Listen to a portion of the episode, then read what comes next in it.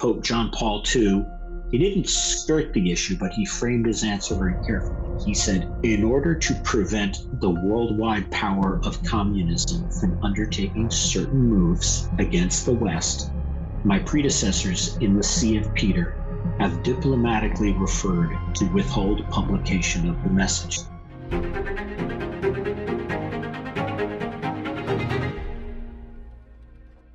Many of you recall Father Malachi Martin?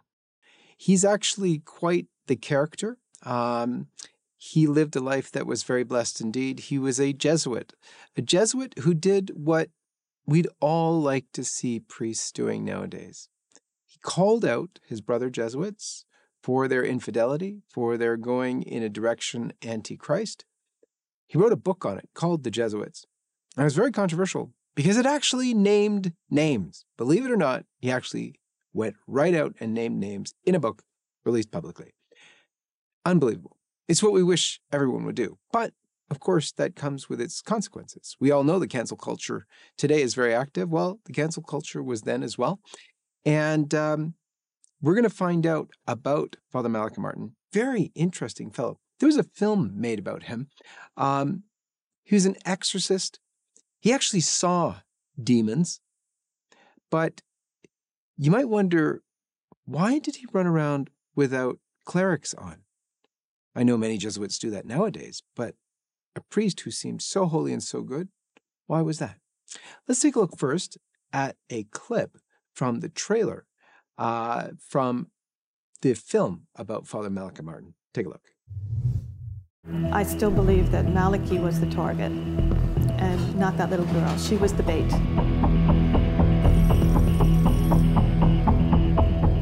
We're talking about a four-year-old child. She was innocence personified. There was no reason why this kid should have been afflicted in this way. And he was called by Christ to do these things.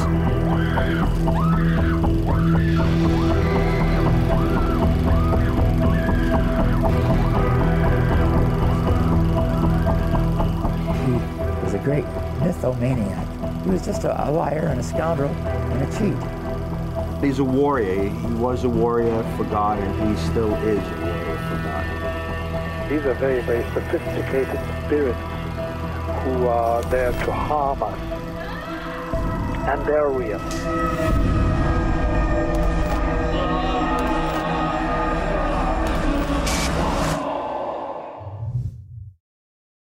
Speaking now with one of the people involved in the production of that very film, a person who actually got to know Father Malachi Martin very well. He is a close friend and was with him for 10 years, and he's able to tell us firsthand about Malachi Martin, his knowledge of the third secret of Fatima, of what it means about the Pope or prelates in the church, about his exorcism days, and much more. This is the John Henry Westen Show. Stay tuned.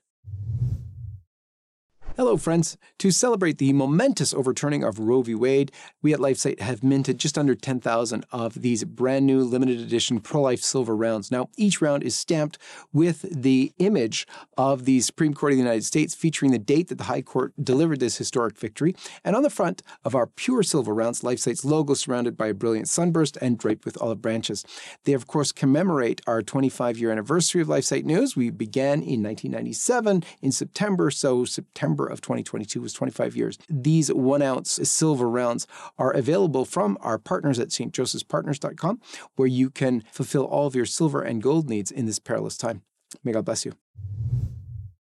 Rob Marro, welcome to the program.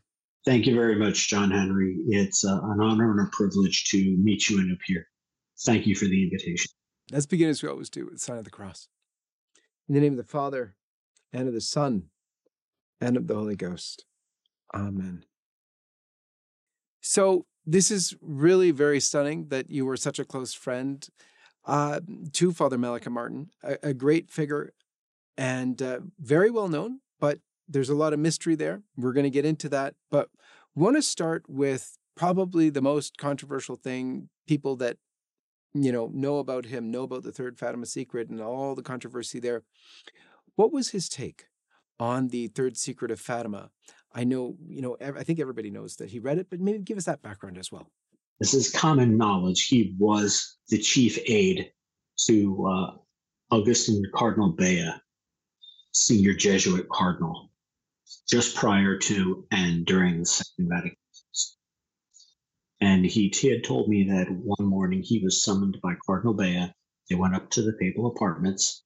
He was asked to wait, I guess, in an anteroom or a waiting area outside the actual papal apartments. He, Cardinal Bea went inside. He was accompanied by several other prominent cardinals, cardinals, we've Bacci, Cardinal Ottaviani, Suenens, just a bunch of very prominent cardinals. Cardinal Lercaro. And what year are we dealing with here?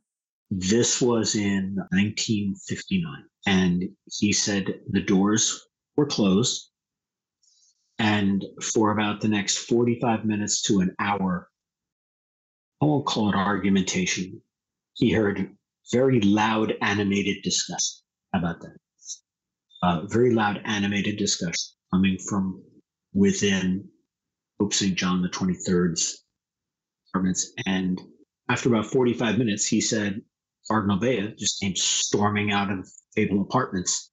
And without even looking at him, he said, Let's go in German, Malachi kommen Sie. And he said Cardinal Bea was very angry.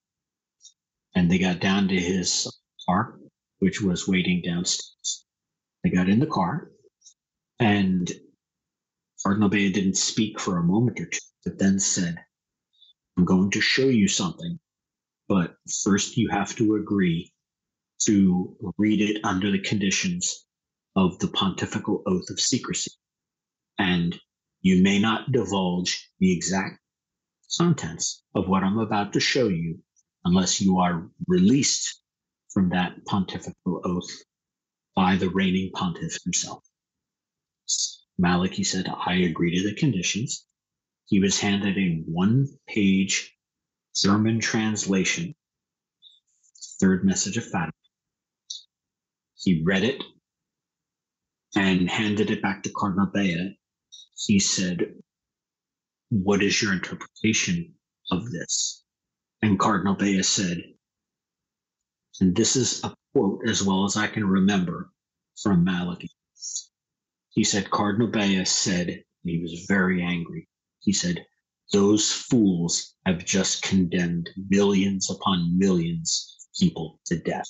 That was all that he said of that meeting with Cardinal Bea.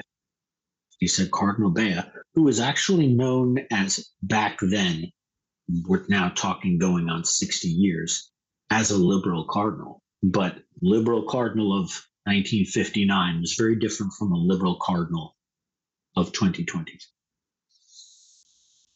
But he said he was very he was very very angry because the pope had decided that this does not pertain to our pontificate and decided that the message would not be released in 1960. Yeah, and that's stunning because everybody knew from Sister Lucia herself that it was supposed to, Our Lady said it was to be released in 1960. You're exactly right. When they think of Our Lady, they think of the picture behind me, and they think of Our Lady never. And they say she wouldn't involve herself in concrete geopolitical earthly matters. Yet she did tell the shepherd children at Fatima um, if mankind and the Pope follow my requests, Russia will be converted and a period of peace will be granted to the world. Uh, if my directions are not fulfilled, then another war will break out, a worse war will break out during the reign of Pope Pius XI. And she made that prediction several months before the Bolshevik Revolution in Russia. Father Martin made many references to the third secret. He sort of hinted at things. Um, if you can give us some of those hints um, to the best of your recollections, the ones that you think were closest to the mark, to really let us know what it's all about. One thing he told me was that immediately after 1960, when the Pope refused to release the secret, began the alleged apparitions in Garabandal, Spain. And then 10 years after that, to Sister Agnes Sasagawa in Akita, Japan. And Malachi told me that the tenor of the messages of Fatima, Garabandal, and Akita are all almost the same. They all carry the same central message of prayer, repentance, reparation, communion. Yeah, and it's from Akita that we get the cardinals against cardinals, bishops against bishops. It's from Garabandal. We get the warning, the, you know, the three days of darkness comes in there as well. Yes, exactly. And the three days darkness was not just spoken of at Garabandal, but mystics going back and saints going back as far as I believe Blessed Anna Maria Taigi in the early 19th century spoke of it, as well as in the 19th century, a rather obscure saint named uh, Saint Gaspar di Bufalo. Hope I'm not mispronouncing his name, but they specifically spoke. Yes, he, they specifically spoke of three days of darkness, uh, almost like it was one of the plagues that hit the Pharaoh in ancient Egypt when darkness covered the land. But getting back to your question about the third secret of Fatima and the contents, there are what uh, he referred to as earthly chastisements and spiritual chastisements as well. He told me several things, but he never told me in granular detail because he could not break the pontifical oath.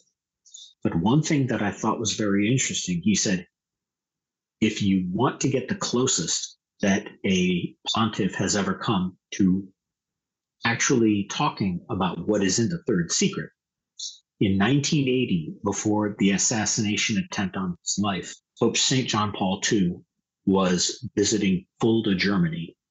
And I don't know if you're familiar with Fulda, Germany, but it used to, back in the bad old days, sit on what they called the inner German border.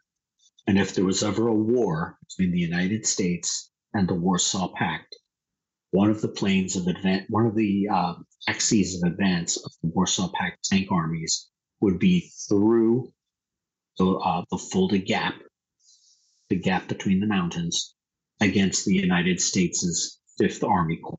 The Pope visited there deliberately because it was a flashpoint central. And some of the pilgrims asked him, and this is verifiable and you can have someone do the due diligence and look it up. It was originally published in a magazine, German magazine called Stimme des Glaubens. I believe it means Time of the beliefs. Some of the people in the crowd asked Pope John II, Your Holiness, why was not the third message of Fatima fully divulged to the public as requested by Our Lady in 1960? And Pope John Paul II he didn't skirt the issue, but he framed his answer very carefully. He said, in order to prevent the worldwide power of communism from undertaking certain moves against the West, my predecessors in the See of Peter have diplomatically referred to withhold publication of the message, which Malachi said the inference is, is that there is something mentioned in there that if the Kremlin knew it, they would call up their armies and say, go now and take advantage of because the West has no defense against. And that's why the Pope said to prevent the powers of communism from undertaking moves against the West, it would have no power against. The other thing that Pope John Paul was, and this actually makes a lot of sense. He said, if one, and you have to listen to his wording, he said, if one is convinced that there exists such a message in which it is said that there will be earthquakes, great earthquakes, that there will be great floods, that nations will disappear, and millions of people will die from one moment to the next.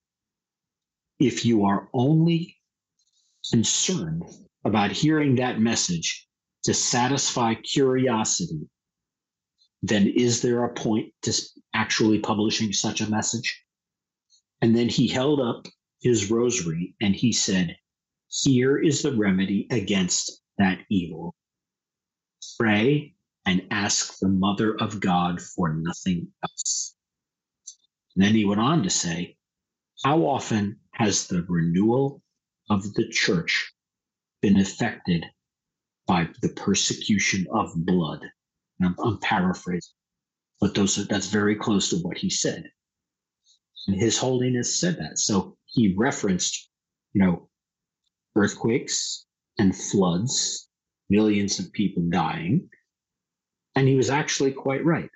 If people are only convinced because they want to satisfy their craving for sensationalism, you don't want to publish that message, and it would be irresponsible to do so. Although, I mean, it is interesting on on behalf of Our Lady, she requested it to be um, done, and I, I wouldn't second guess her geopolitical knowledge, even with the best advisors on earth. Probably could have released it, um, but anyway, they chose not to. They chose not to, and the other reason why Malachi told me that they chose not to was John the Twenty Third when he was convoking his council was because it was the Second Vatican Ecumenical Council. He was very anxious to have observers from both the Greek Orthodox and the Russian Orthodox Patriarchate of Moscow. And I remember it's all, it's almost a word for word quote, John Henry. Malachi told me, he said, John the 23rd directly defied the Mother of God so that he could have two KGB agents in clerical robes attend his presence. Given what you know of my background, I can say he spoke that sentence with authority because the two observers there were KGB officers. They were also clerics, but they were KGB officers. And they reported to a KGB general who was also a Russian Orthodox uh, metropolitan archbishop kind of like China today, which, which has these new bishops who all who have uh, wife and children, um, but they're the new bishops approved also by Rome. Exactly. Not that there's any scandal there. No, none whatsoever. I mean, the life of Malachi Martin. Um, I guess for people who are not so familiar with him, an exorcist, a just an why don't you give us a rundown uh, of Malachi Martin? Who he is and what what he really means to the to history, but but also to yourself. He was a combination spiritual director, surrogate grandfather, and best friend rolled up into one. For a period of almost 10 years, we saw each other once a week, usually what we call here in the New York area at a greasy spoon diner over on Lexington for lunch. He entered the Jesuits uh, I believe, as a teenager in the late 1930s. As you know, Ireland was neutral during the Second World War. He was formally ordained a Jesuit priest in 1954. He trained at the Pontifical Biblical Institute, Louvain, the University of Hebrew University in Jerusalem. Three doctorates. He was a polyglot. He spoke approximately 10 languages, in addition to ecclesial Latin, ancient Greek, and what they called Attic Greek. And I don't know the difference. I'm not going to pretend to be an expert on that. He was a polyglot. He was one of the first uh, researchers to examine and interpret the Dead Sea Scrolls. And that was, I believe, the first book he ever published, which was entitled The Scribal Character the Dead Sea Scrolls under the pseudonym Michael Serafian. I believe he was able to do that through a Guggenheim Fellowship in New York. He became an aide to Cardinal Bea. And then during the second course of the Second Vatican Council, there's there's a lot of uh, malicious rumor about I mean, people. There are actually people still maintaining he was a Mossad agent, the Israelis. Okay. So I view that as very jaundiced. But he saw where the Jesuits were going theologically. They were embracing social justice. And if you remember from the time, the word liberation was very popular among communist movements around the world. You just had to look at, you know, the official name of the Viet Cong, the you know, liberation movement for Vietnam, the National Movement for the Liberation of Angola, which was the communist MPLA. There were various national liberation movements everywhere.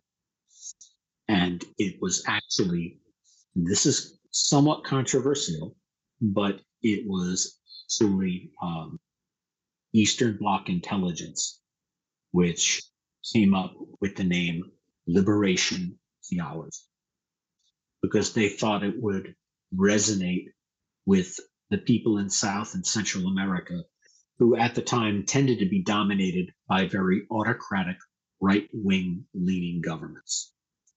And there were Jesuits who found themselves out of a misguided sense of service to the poor, the infamous preferential option for the poor, that actually uh, joined these movements.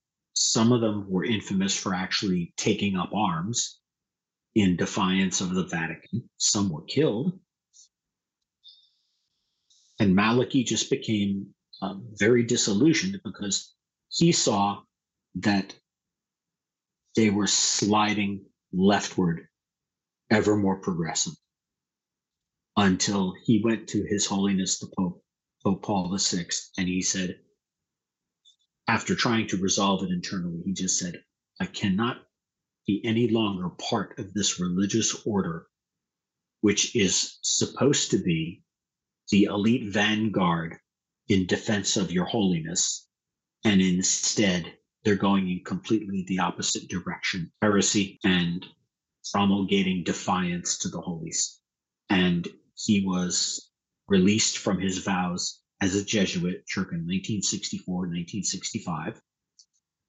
He was only released from his vows of obedience so he could leave the order, his vow of poverty so that he could make his way and earn a living in the West. He was not released from, and he maintained his vow until he died. He first moved to, I believe, Ireland, where he had family still living. Several of his brothers became very were famous priests in their own right, such as Father F.X. Martin, Francis, his sister Netta. They're all passed away since. Then he came to the United States, and I believe he was told by Cardinal Spellman or Cardinal Cushing that he was recommended that he find a family to move in with because a priest living on his own back then in the early 1960s would have been a source of scandal.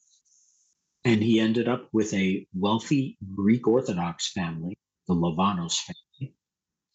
And I had been up to the Livanos many times. He basically didn't live in the apartment at large so much as there was a tiny room within the apartment complex that probably altogether measured maybe 14 feet by 14 feet square.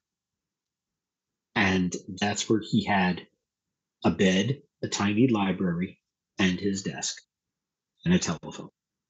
And inside his closet, when you opened up the little uh, doors to the closet, they swung, were bifold doors that opened. There was the tiniest little altar I've ever seen. And that's where he said his daily mass. And it was always the Roman mass.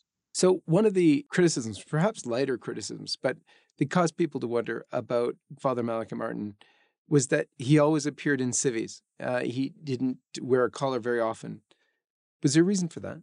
Yes, there was, because he was primarily known as a writer and an author. And he did not appear in clerical clothing because he was not officially a priest of the Archdiocese of New York, responsible to the Cardinal Archers.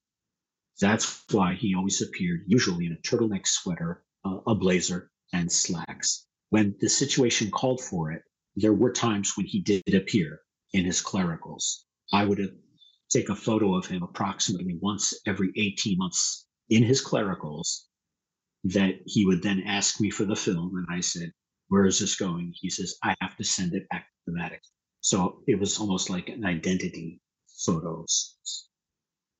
And the only other time I saw him in clericals was at an ordination and at his funeral. Just a quick note before we return. If you would like to stay up to date on LifeSite's coverage of the latest life, family, and culture news, subscribe to one of our many newsletters by going to lifesitenews.com slash subscribe. And if you'd like to help us bring our truth-telling coverage to millions around the world, please consider making a one-time or monthly donation at give.lifesitenews.com. And now, back to the video. You mentioned some controversies around Father Martin um, what were those, and um, you know, where is this stemming from? Well, one of the controversies was he was laicized and no longer a priest at all. And documentation came out from the North American province, the Jesuits, from their director of communication in the early 2000s, which refutes that and states, for the record, Malachi Martin remained a Roman Catholic priest in good standing until his death in 1999. They went after him viciously after the publication of his 1976 bestseller, The Jesuits, and I believe that was an act of revenge. But five years uh, posthumous, they released this letter in response to many inquiries saying that yes, in fact, he did remain a priest. He no longer a Jesuit. They were very clear on that, but he was a priest in good standing until he passed. Now, it's very interesting because his book, The Jesuits, he was notable because it actually named names. It does what um, nobody ever does. It not only calls out what's going on, but it names names. Tell us a little bit about that. I believe the the phrase these days is he said the quiet part out loud. He loved the Jesuits. He loved being a Jesuit, but he was an old school Jesuit. He was not the modern social justice, uh, you know, alphabet soup embracing Jesuits of today. He was an old school Jesuit who would lay down his life for the Holy Father if called to and he saw what the Jesuits were becoming. And it'll be in the book that I'm writing because I have correspondence between him and his sister. And she was saying her nickname for him was Bobby.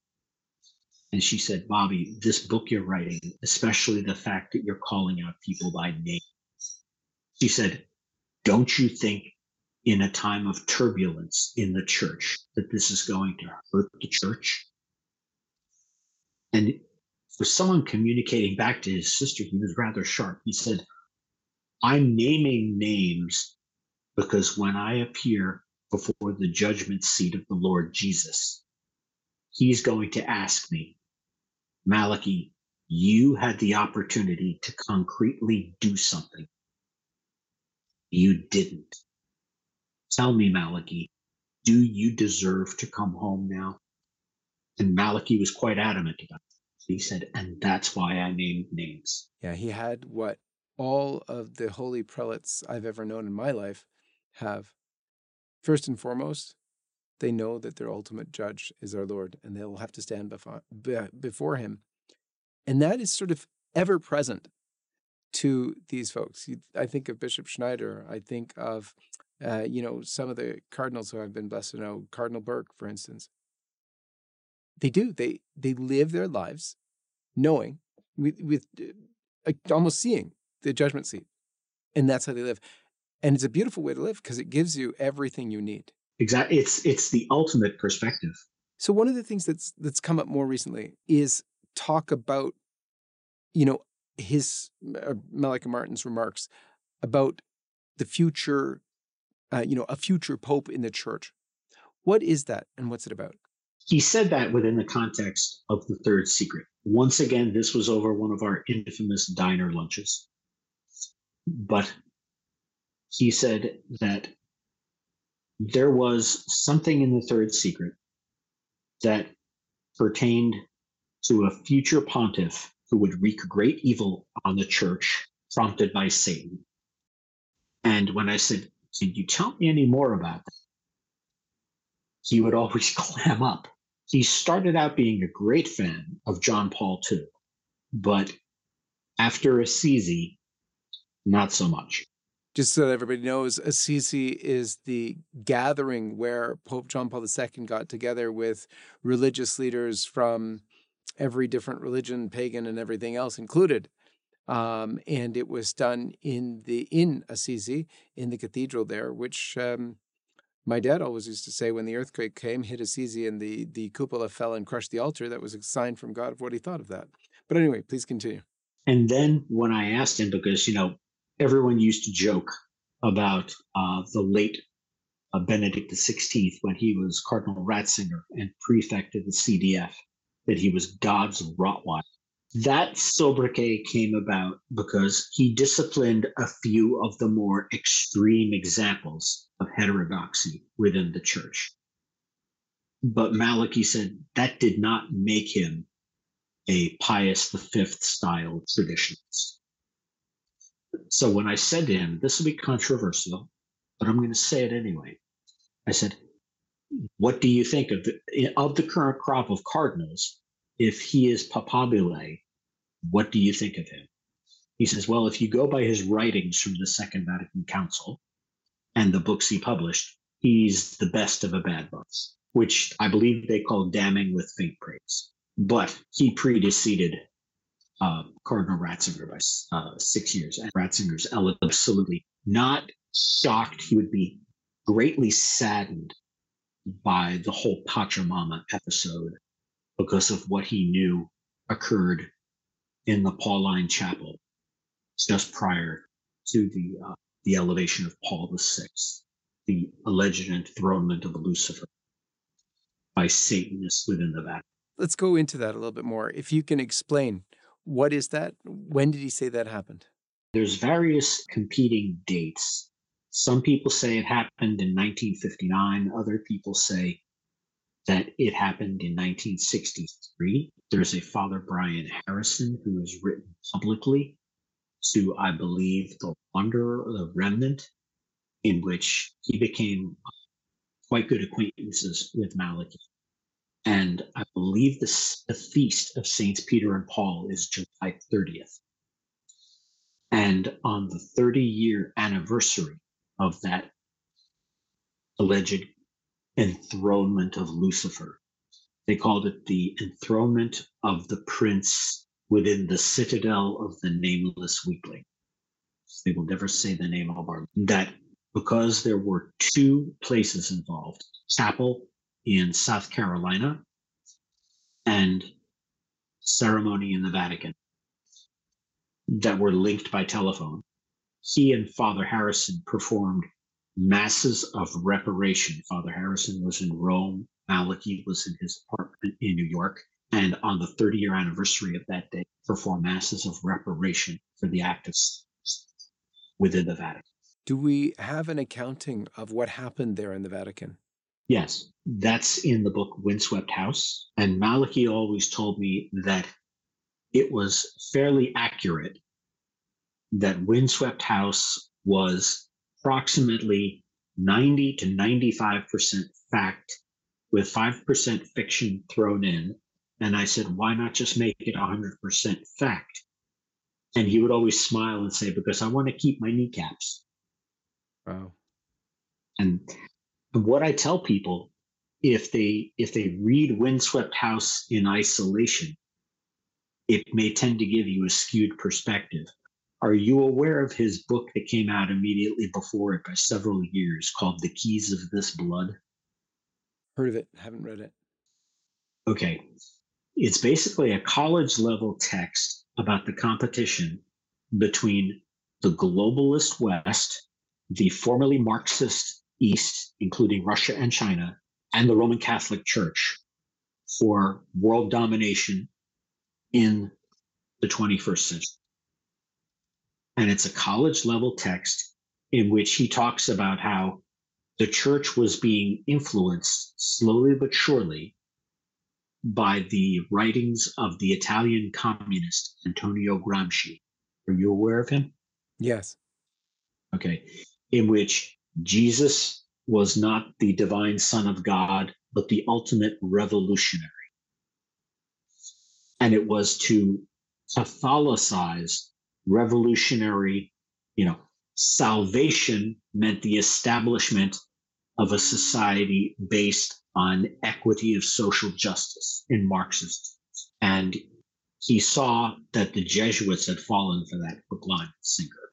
We have this great figure in the church whom you were privileged to know, um, but his reputation is being besmirched today.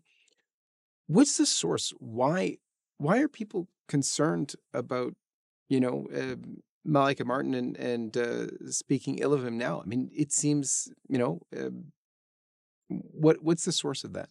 One of the people who started the ball rolling was about four or five years after Malachi passed away was the late Robert Blair Kaiser, who was, I believe, ultimately a reporter for the National Catholic Reporter, the heterodox Catholic Journal.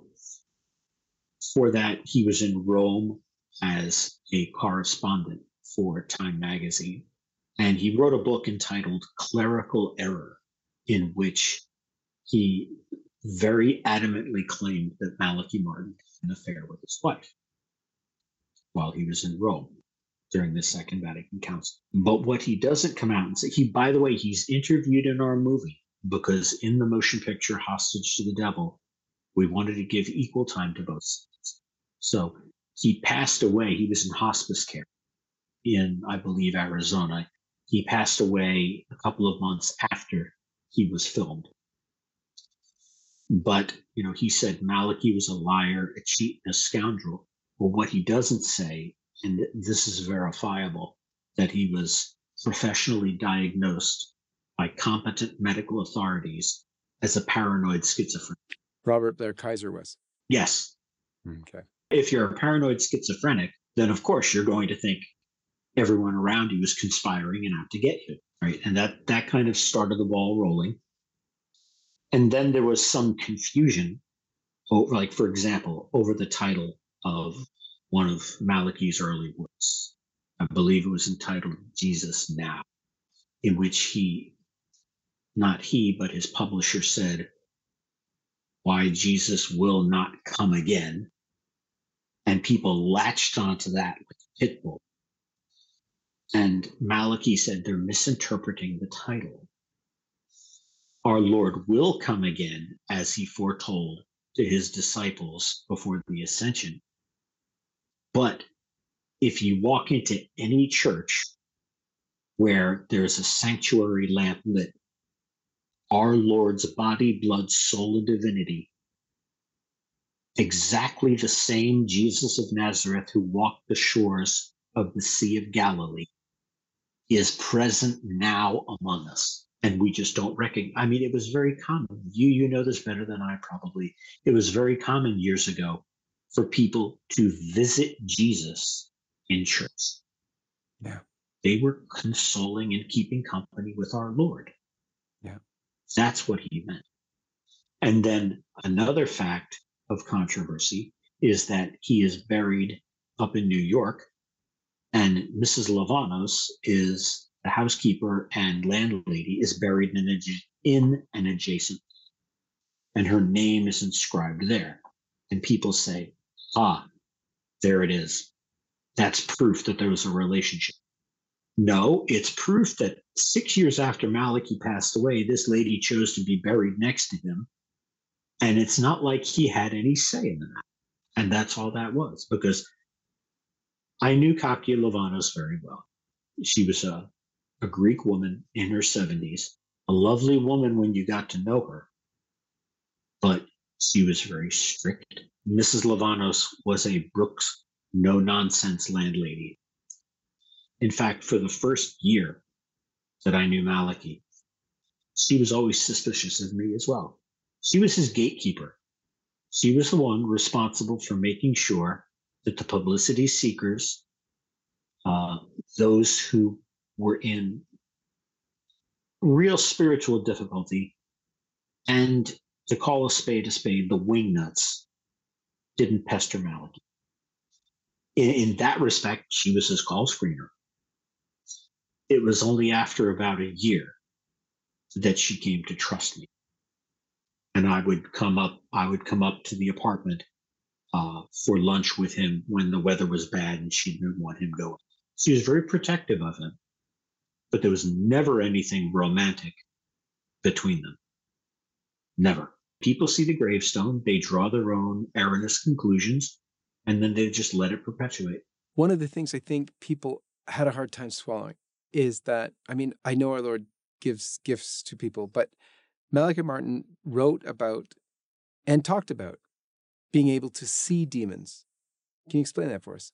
Yes, he was an exorcist. He was also a very great devotee of St. Michael the Archangel, in addition to Our Lady. Because of that, he said every day the chaplet of St. Michael. He said because he did that to cultivate a relationship with his guardian angel. And he said he had been doing that for decades.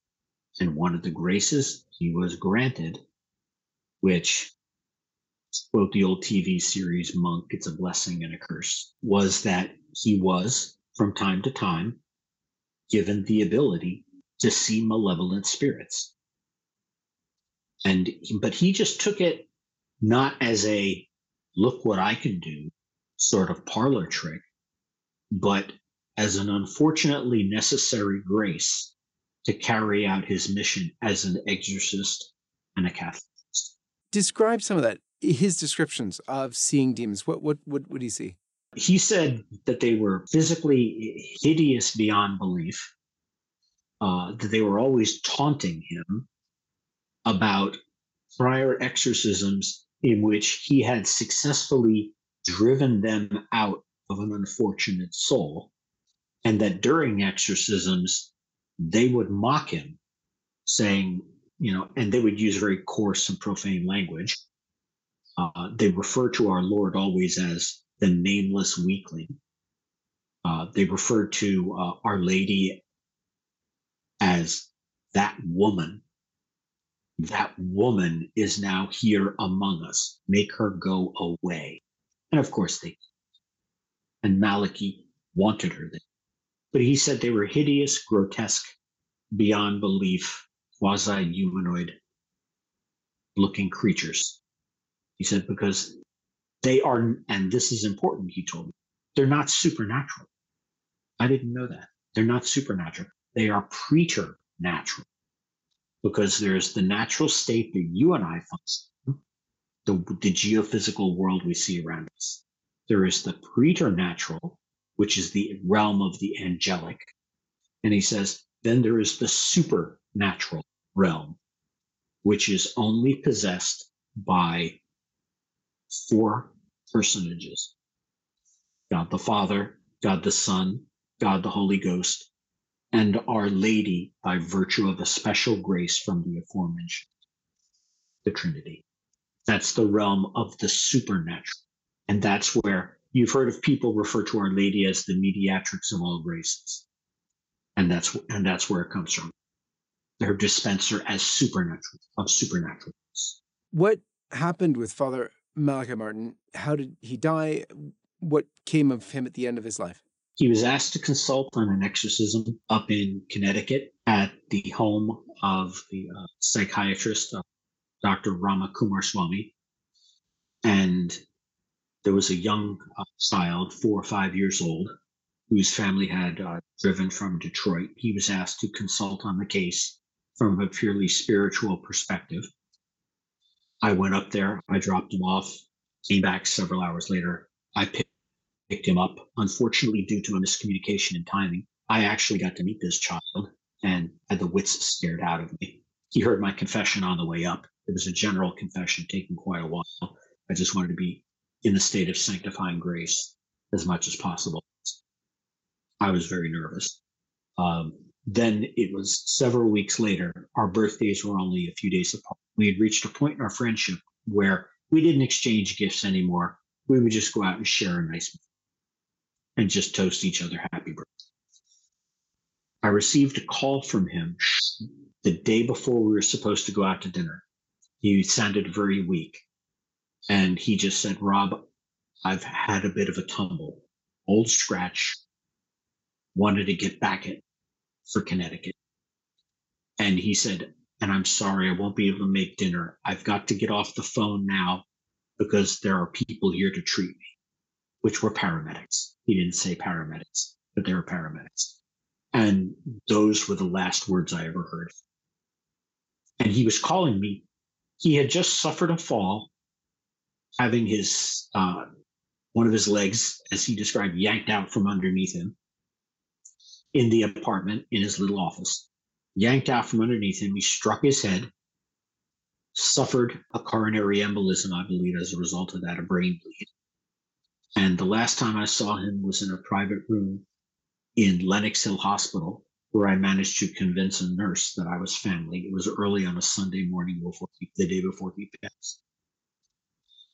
And I said the uh, Holy Rosary, and I, I just got very emotional and and that's how that that's the story. Pete, there's all kinds of nonsense out there how he was pushed down a flight of stairs or he was murdered, he was assassinated. No, he fell in his apartment due to demonic event. He was convinced, but he fell in his apartment, struck his head, and he never, you know, after he called me and was taken to the hospital, he never regained consciousness. A life of a you know really seemingly very holy man, why the you know animosity to him? Well, maybe it's evident because you know he was so forthright. The lot of those very courageous prelates who dare to name names and call things out for what they are is uh, is not friendly in this world, but I'm sure it is in the next. Exactly. I mean, just we'll just look at what they did to Cardinal Pell what uh, they say about Cardinal Burke, uh, His Excellency Bishop Schneider. You know, I realize we're probably coming up, we're going to be bumping up against time limits shortly, but one thing I would stress is that people should not take the Art Bell interviews as the authoritative interviews. They should look up Triumph Communications, Bernard Janzen in Canada, because he was Malachi's authorized interviewer, in which they discussed a plethora of subjects that I'm sure you'd find of great interest, but that time precludes us from discussing. Also, the film that you were involved with in, and your new book coming out, if you can tell us about those. The film, Hostage the Devil, just relates his time as an exorcist. There's nothing lurid or sensational about it. People hear the title and they think it's a horror movie and it's actually a biographic documentary.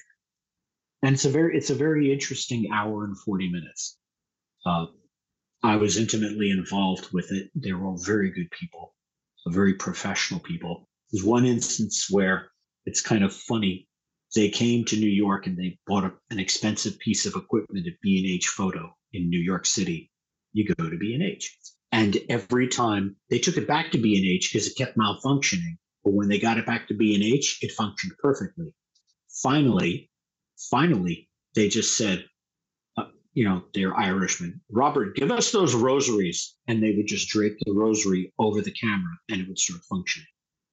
the book that I'm writing, uh, the working title is Malachi Martin Setting the Record Straight, because there's a great deal about his career that is the subject of rumor transitioning into legend. And his contemporaries, they've all passed away. But I knew him for almost a full decade on a weekly basis, on literally one of the last men standing. And what I know of him, the photographs, the information, and the inquiries that I've gotten through YouTube comments, literally from hundreds of people around the world, you know, in speaking with our mutual friend Liz, she's she's adamant that, and I agree with her. You know, history demands the testimony, and that's why the book will come out later this year. Rob, any final thoughts? At his core, he was Our Lady's priest. He was totally dedicated to our Lord through his mother, especially the title Our Lady of Fatima. He loved he loved her almost as much as he loved her son. And that was that formed the core of and the actions of everything he did. And that's that's the best I can say. That's the best way I can sum up his personality. Rob Marro, thank you so much for being with us and telling us all about your friend, my great hero, and uh, someone that I think most of us need to learn more about, Father Malachi Martin. I would agree. Thank you, John Henry. God bless you. And God bless all of you. And we'll see you next time.